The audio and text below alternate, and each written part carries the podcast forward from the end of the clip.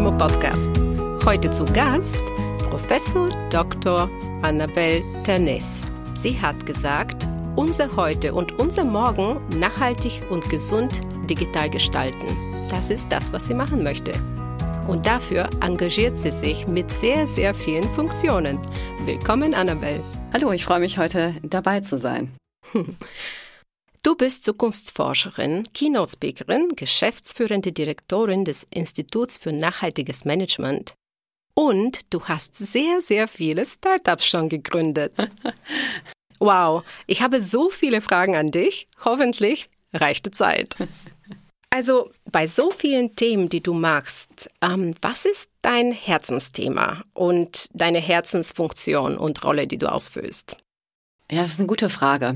Wenn ich so überlege, ist das, was mich am meisten bewegt, das, was ich mich seit meiner Kindheit bewegt. Und das ist es, wie wir einfach, wie wir einfach liebevoll und achtsam mit uns umgehen und mit dem Planeten umgehen, um für uns und für die nachfolgenden Generationen eine lebenswerte Grundlage zu schaffen oder auch zu erhalten. Und so habe ich mich äh, seit meiner Kindheit für Klimaschutz eingesetzt, für ähm, dafür eingesetzt für Umweltschutz, für Kinderschutz oder für auch für die ähm, für die Stärkung der Rechte von Kindern. Und so bin ich eben auch heute als Keynote-Speakerin unterwegs und spreche zu diesen Themen oder arbeite auch im Institut daran, wie wir Technologien zum Beispiel entwickeln, die in Entwicklungsländern Menschen helfen, dass sie mit sehr wenig Geld für sich selbst selbstständig werden, autark werden, selbstständig einfach auch ihre Familien gut ernähren können. Und neben allem anderen ist dieses nachhaltig Leben, aber mit Freude, ähm, mit einem Verzicht, der uns Spaß macht, weil er uns andere Kreativpotenziale beschert, mit Ästhetik und ähm, mit schönem Leben zusammen, das ist das, was mich bewegt. Oh, das sind so viele Themen, die mich jetzt auch so bewegen, ähm, was du so erzählst. Was sind für dich so die größten Herausforderungen, die wir aktuell haben in unserer Welt? Hm. Ich bin eigentlich viel mehr mit dem Heute beschäftigt als mit unserer Zukunft und du beschäftigst dich viel mehr mit der Zukunft als mit mhm. dem Heute. Was, was sind da deine Herausforderungen, die du siehst? Auf der einen Seite liegt natürlich auf der Hand, wir haben eine Zeit hinter uns der Entbehrung, der emotionalen Entbehrung, die von jedem von uns verlangte, dass er auch Abstand nimmt ähm, von seinen Lieben, ähm, von liebgewordenen ähm, Dingen wie jemand in den Arm zu nehmen, Nähe zu leben mit einer Familie, Spaß zu haben. Und das zeigt sich einfach jetzt gerade auch bei der jungen Generation, welche Herausforderung das mit sich bringt. Wir haben eine Generation, die ja vielen auch so ein bisschen als verlorene Generation vorkommt, die Lost Generation. Die letzte Generation nennen sie sich ja auch, die ähm, einfach mit einer ja teilweise Hilflosigkeit wie ein Aufschrei sich irgendwo hinkleben, um auf sich aufmerksam zu machen. Das ist ernst zu nehmen. Ähm, das ist sehr viel mehr ernst zu nehmen, als es aus meiner Sicht die Politik tut. Es geht nicht darum, jemanden zu entfernen. Es geht darum, zuzuhören, was denn eigentlich dahinter steckt. Und letztendlich steckt dahinter, dass diese Generation sich orientieren möchte, dass sie äh, wissen möchte, dass äh, wir, diese Generation, nicht für sie die Zukunft kaputt machen, in jeglicher Hinsicht. Weißt du, das ist interessant, was du sagst, weil ich ähm, merke auch, es ist nicht nur, dass wir auf diese Generation nicht hören. Wir haben uns das abgewöhnt, aus meiner Sicht, richtig zuzuhören, was mhm. die Menschen wirklich wollen und wo sie wirklich sein möchten, was die Bedürfnisse sind, damit man überhaupt dieses Gefühl von Glück irgendwie erreicht. Ja, es ist so, dass äh, im Grunde wir lange Zeit ja mit Orientierungsgebern gelebt haben, die in Krisen gekommen sind, sei es Finanzen, sei es die Kirche, ähm, sei es auch Jurikative, Legislative, die ähm, ins Wanken gekommen sind, dadurch, dass sie, ähm, einzelne Vertreter sich, äh, will man sagen, schuldig gemacht haben in verschiedener Hinsicht. Da ist an dieser Stelle ist aber nicht die Intuition getreten, wo wir sagen würden, ja, ich ruhe in mir, ich weiß aus meiner Erfahrung, das und das ist richtig.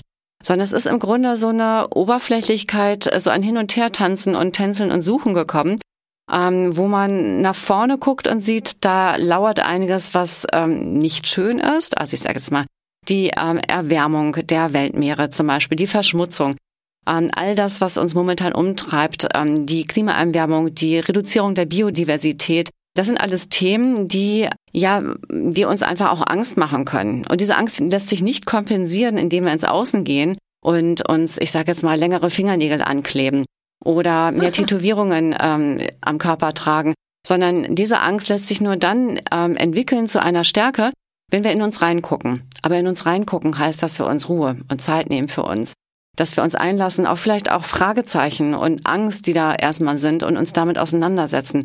Und wer möchte das? Aber wer hat auch die Kraft dazu?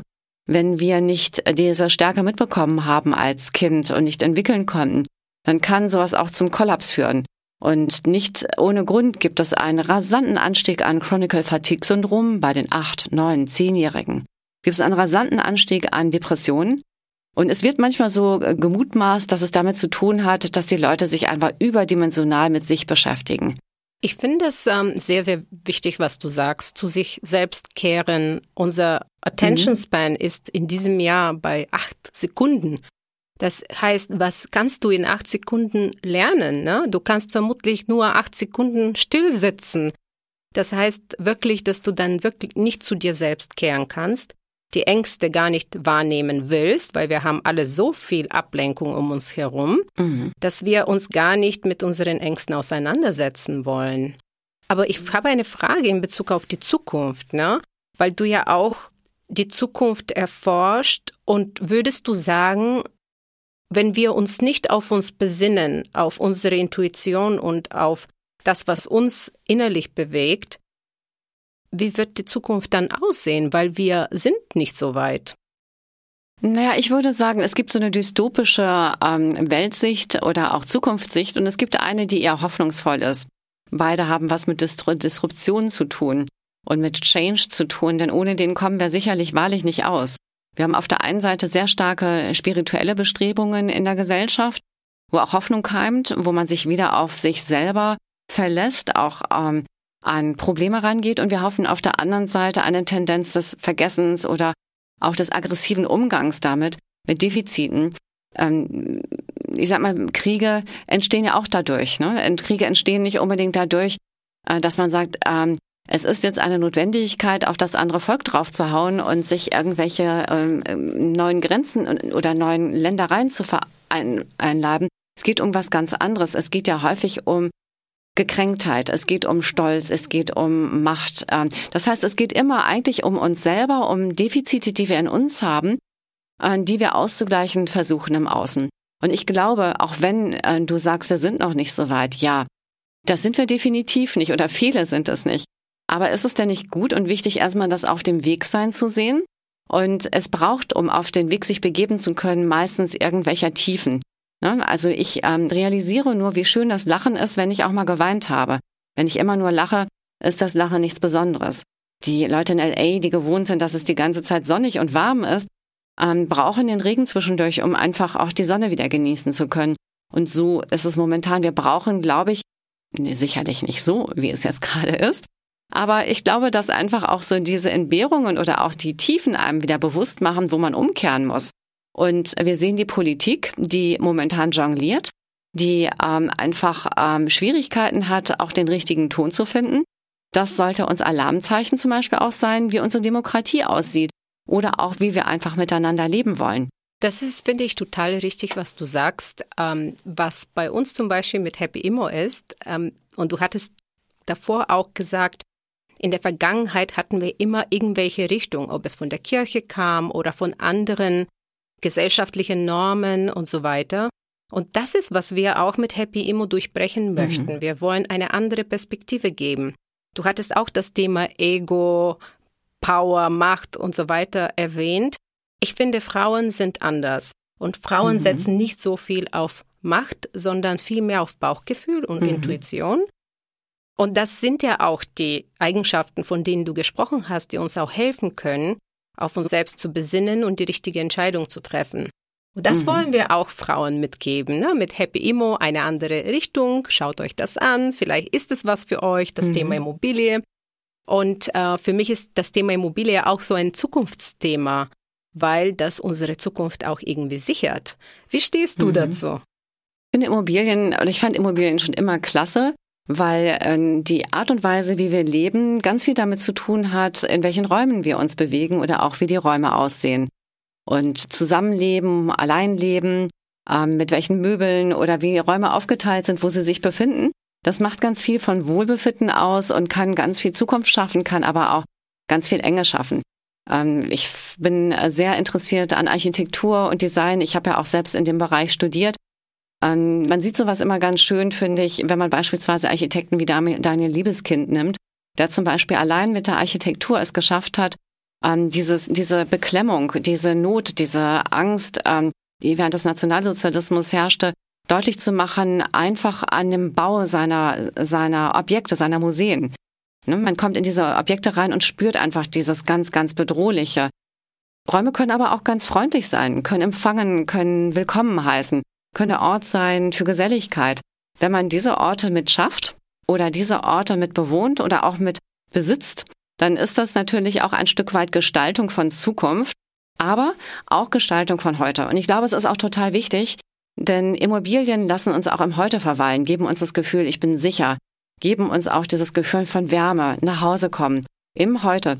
Ich glaube, dass wir, und ich spreche als Zukunftsforscherin, aber auch als, ähm, ja, ganz privat, ich glaube, dass wir häufig auch ähm, zu sehr in anderen Zeiten sind als im Heute, gerade hier jetzt, uns zu wenig im Hier jetzt spüren, uns zu wenig im Hier und Jetzt leben.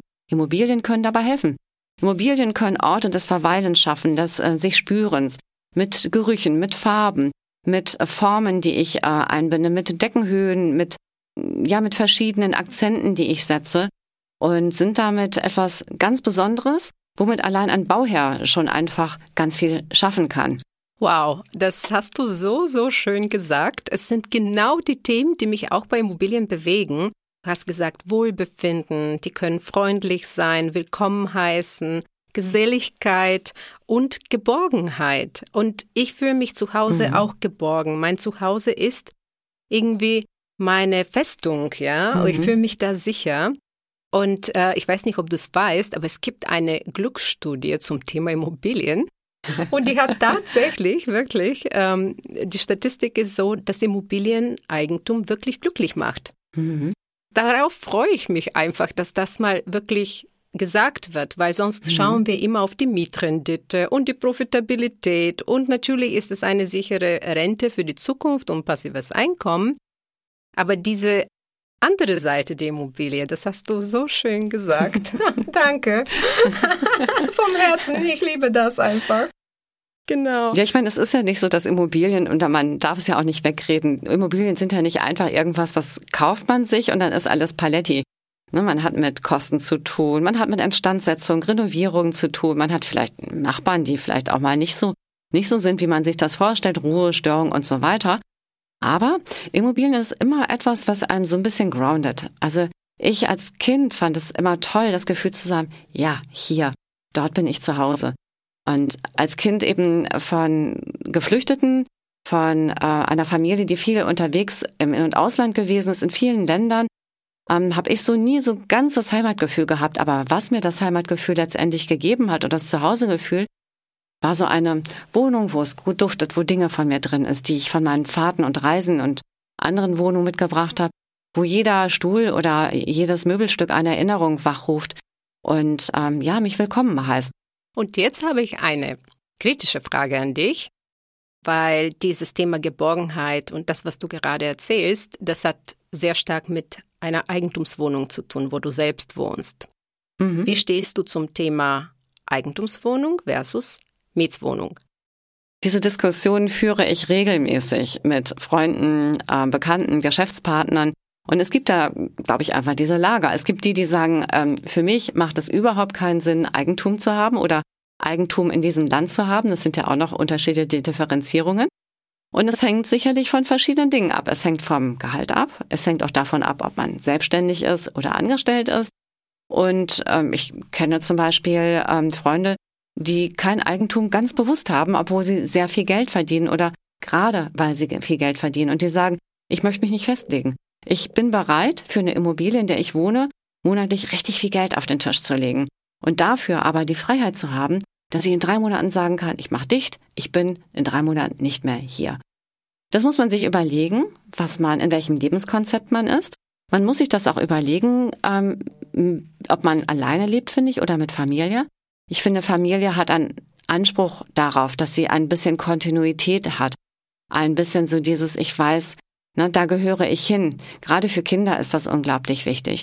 Und so hat Immobilie eben ganz verschiedene Aspekte, ruft auch sicherlich ganz viel auch aus der Kindheit auf und ähm, führt einem vor, was kann, sein kann, was sein könnte, aber auch wie es ganz anders sein kann. Und hat viel eben damit zu tun, auch ähm, brauche ich so dieses My Home, My Castle. Und jetzt, wenn du jetzt ganz klar Ja oder Nein sagen würdest, zu was sagst du eher Ja? Ich finde die Eigentumswohnung deutlich attraktiver. Und finanziell warum? Naja, man, ähm, man macht es oder hat es ja, oder jeder hat es sicherlich, der in einer Mietwohnung wohnt, immer mal gehabt, dass er sagt, also das gefällt mir nicht so gut und eigentlich das auch nicht und das würde ich auch machen. Und viele sagen dann entweder, ich mache das einfach, weil es ist mir wichtig, das ist meine Wohnung, auf das Risiko hin, dass sie irgendwann ausziehen wollen oder müssen und das zurücklassen müssen und Wert reingegeben haben, den sie nicht zurückbekommen. Jetzt wäre aber lustig hm? gewesen, wenn die Anais hier wäre weil sie ist die, die Befürworterin durch und durch zum Thema Immobilie als Kapitalanlage. Ne? Mhm. Ich habe selbst Eigentumswohnung und investiere in Immobilien als Kapitalanlage. Mehr so, ich würde sagen, aus, der, aus diesem Grund, was du auch genannt hast, mhm. dass ich es einfach mal zu meiner Wohnung machen will. Mhm. Ja. Mhm. Dass man einfach einen Anker hat. Ja, es gibt, glaube ich, für beides ähm, Argumente. Es hängt aber immer, finde ich, vom Typ ab, von der Lebenssituation ab und auch davon, was man sich so im Leben vorstellt zu machen. Und es gibt ja viele, die sagen, bloß nicht mehr als eine Eigentumswohnung oder Immobilie haben, die man selber bewohnt, weil es totes Kapital ist. Ich kenne auch die Variante ähm, von jemandem, der, ich glaube, um die sieben oder acht Immobilien hat an richtig schönen Orten. Und er macht es so, dass er es so eingerichtet hat, dass er selber dort gerne reingeht, dass er aber auch keinen Schmerz damit hat, wenn er es über Airbnb vermietet, und dann eben Geld einnimmt dafür. Und für den ist das mittlerweile ein Geschäftsmodell. Der hat also diese sieben, acht Wohnungen an tollen Orten in der Welt. Die hat er per Passcode und so weiter, also ferngesteuert zu öffnen. Das heißt, da muss er nicht vor Ort sein. Und er findet das cool, weil er sagt, ich kann quasi zum Nulltarif an diesen sieben, acht Orten in der Welt übernachten. Habe auch ein bisschen das Gefühl, das ist meins, ob vielleicht auch andere drin übernachten. Aber ich krieg auch zwischendurch immer Kohle dafür. So. Und das ist meins am Ende. ja, auch super ne? Konzept. Also es gibt verschiedene Modelle, will ich damit nur sagen. Ähm, es gibt ja auch die Möglichkeit, ich kaufe mir was zusammen und dann sagt man, ähm, wir machen einen Kalender und jeder macht mal Urlaub dort. Und dann habe ich eben Feriendomizil, das mir mitgehört, aber ich trage nicht die komplette Verantwortung für Renovierungen, wenn mal Mietnomade drin ist, ähm, aber auch so einfach, ich muss ja nicht die ganze, das ganze Jahr da drin sein, weil ich ja vielleicht auch mal woanders Urlaub machen möchte. Cool, dass du das sagst, weil die Anais und ich, wir kaufen gemeinsam oder sie kauft halt mit einer anderen Freundin und so weiter. Und genau das, was du gesagt hast, wir teilen uns das Risiko, wir teilen uns natürlich auch den Gewinn, aber es, ist, es gibt uns beiden ein gutes Gefühl, weil wir haben zwei unterschiedliche Menschen, die unterschiedliche Meinungen haben und wissen, und das ist so bereichernd für alle, das an Wissen, an Mut und überhaupt auch, wenn das Risiko auch noch aufgeteilt ist, ist noch besser. Ich bin eher so die risikoaversere Person, deswegen. Ja, sowas ist sicherlich gut. Man sollte aber sich bewusst sein, dass man mit gleichberechtigten Partnern zu tun hat. Genauso wie auch wenn man ein Unternehmen gründet, das ganz wichtig ist, dass das, was man in die Waagschale reinwirft, also jeder, dass das kein Ungleichgewicht ist. Denn ähm, ich kenne viele, die sich so organisiert haben und gesagt haben, ach komm, du bist doch nicht so weit, ich nehme dich mal mit. Wenn es dann aber darum geht, nachzuzahlen oder was Neues zu machen und der andere immer derjenige ist, der hinten dran hängt, weil weniger Erfahrung, weniger Geld, also insgesamt weniger Ressourcen, dann wird das irgendwann frustrierend für beide. Das heißt, wichtig, wenn man so eine Partnerschaft eingeht, vorher immer ganz klar die Regeln festlegen, dass da nicht so ein Missgefühl auftritt. Denn eine Immobilie, die man mal hat, die nennt sich ja nicht nur Immobilie ähm, aus irgendeinem bestimmten Grund, sondern auch, weil, weil man immobil ist. Man ist halt damit nicht ganz so schnell wie, ich sag jetzt mal, mit Aktien, ne, die man irgendwie dann hält und mal schnell flippen kann. Das muss man sich sicherlich auch ganz bewusst sein. Es kann gehen, es kann aber auch mal gar nicht gehen. Und dann muss man diese Zeit überbrücken können. Und müssen wir dem anderen auch die gleichen Ideen haben oder teilen können, was dann zum Beispiel heißt, zum Beispiel eine Hypothek auf dieses Objekt aufnehmen, weil man es noch nicht los wird und was anderes zum Beispiel wieder kaufen. Aber du sprichst so von diesen Sachen, als ob du da Erfahrung hast. Ist, hast ja. du solche Herausforderungen und wie hast du sie gelöst? Ja, also ich habe verschiedene Modelle probiert, ähm, auch ganz offen gesagt probiert und habe auch gemerkt dann über die Zeit, was für mich gut ist und was nicht gut ist. Ich würde auch immer wieder, und deswegen haben wir uns ja auch ähm, ne, kennengelernt, gesprochen, treffen wir uns, ich würde auch immer wieder etwas zusammen mit einer anderen Frau machen einem, oder mehreren machen, auch Mann, äh, wenn das jetzt eben passt vom Setting her. Aber mir ist ganz wichtig, und das habe ich gelernt, es muss auf Augenhöhe passieren können. Das haben mir auch meine Erfahrungen letztendlich auch im Startup gezeigt. Wenn du reingehst mit Partnern, wo man selbst mehr, deutlich mehr Erfahrung hat, deutlich mehr auch äh, mit reingeben kann und der andere da so ein bisschen Trittbrettfahrer ist, dann fühlt er sich normalerweise irgendwann nicht wohl und man selbst sich auch nicht. Weil man natürlich mehr in die, äh, ins Risiko geht, weil man mehr investiert, weil man mehr Zeit reingebt, weil der andere, die andere Ebene einfach sich gar nicht so auskennt. Das kann funktionieren, aber ähm, es kann auch blöd sein. Und ich habe auch die Erfahrung gemacht, es ist immer gut, sich auf andere zu verlassen. Letztendlich muss man sich auf sich selbst verlassen. Ich habe ähm, mit einem Partner etwas gemacht, der aus dem Immobilienbereich kommt, der auch viel gemacht hat, darüber auch ein Vermögen aufgebaut hat und trotzdem das Objekt, das unser gemeinsames erstes war, ist ähm, total in die Hose gegangen. Da war alles dabei, was man sich so vorstellen kann. Ein Mehrfamilienhaus mit Schwamm, mit äh, zementiertem Sondermüll im Keller, mit Wohnungen, die äh, scheinbar bewohnt waren. Das waren aber Fake-Mietverträge, mit Wohnungsgrößen, die Sozialwohnungen waren, aber gar nicht sein durften, weil die Größen gar nicht dafür passten. Die waren also falsch angegeben. Es gab keine normale Heizung drin, das heißt, die Heizkörper waren für die Besichtigung nur gefaked, angeklebt mit den entsprechenden Leitungen und ähm, ja. Wow, ein Desaster sozusagen. Ja. Was habt ihr dann gemacht? Ja, genau. Trotzdem sitze ich ja hier, weil Immobilie einfach ein tolles Thema ist und einfach klasse ist. Und wir haben dann überlegt, was machen wir jetzt? Die eine Möglichkeit war, gucken, dass wir noch einen Co-Investor mit auftreiben, der mit investiert und man sagt, okay, komm, nehmen wir in die Hand, die Lage ist einfach toll.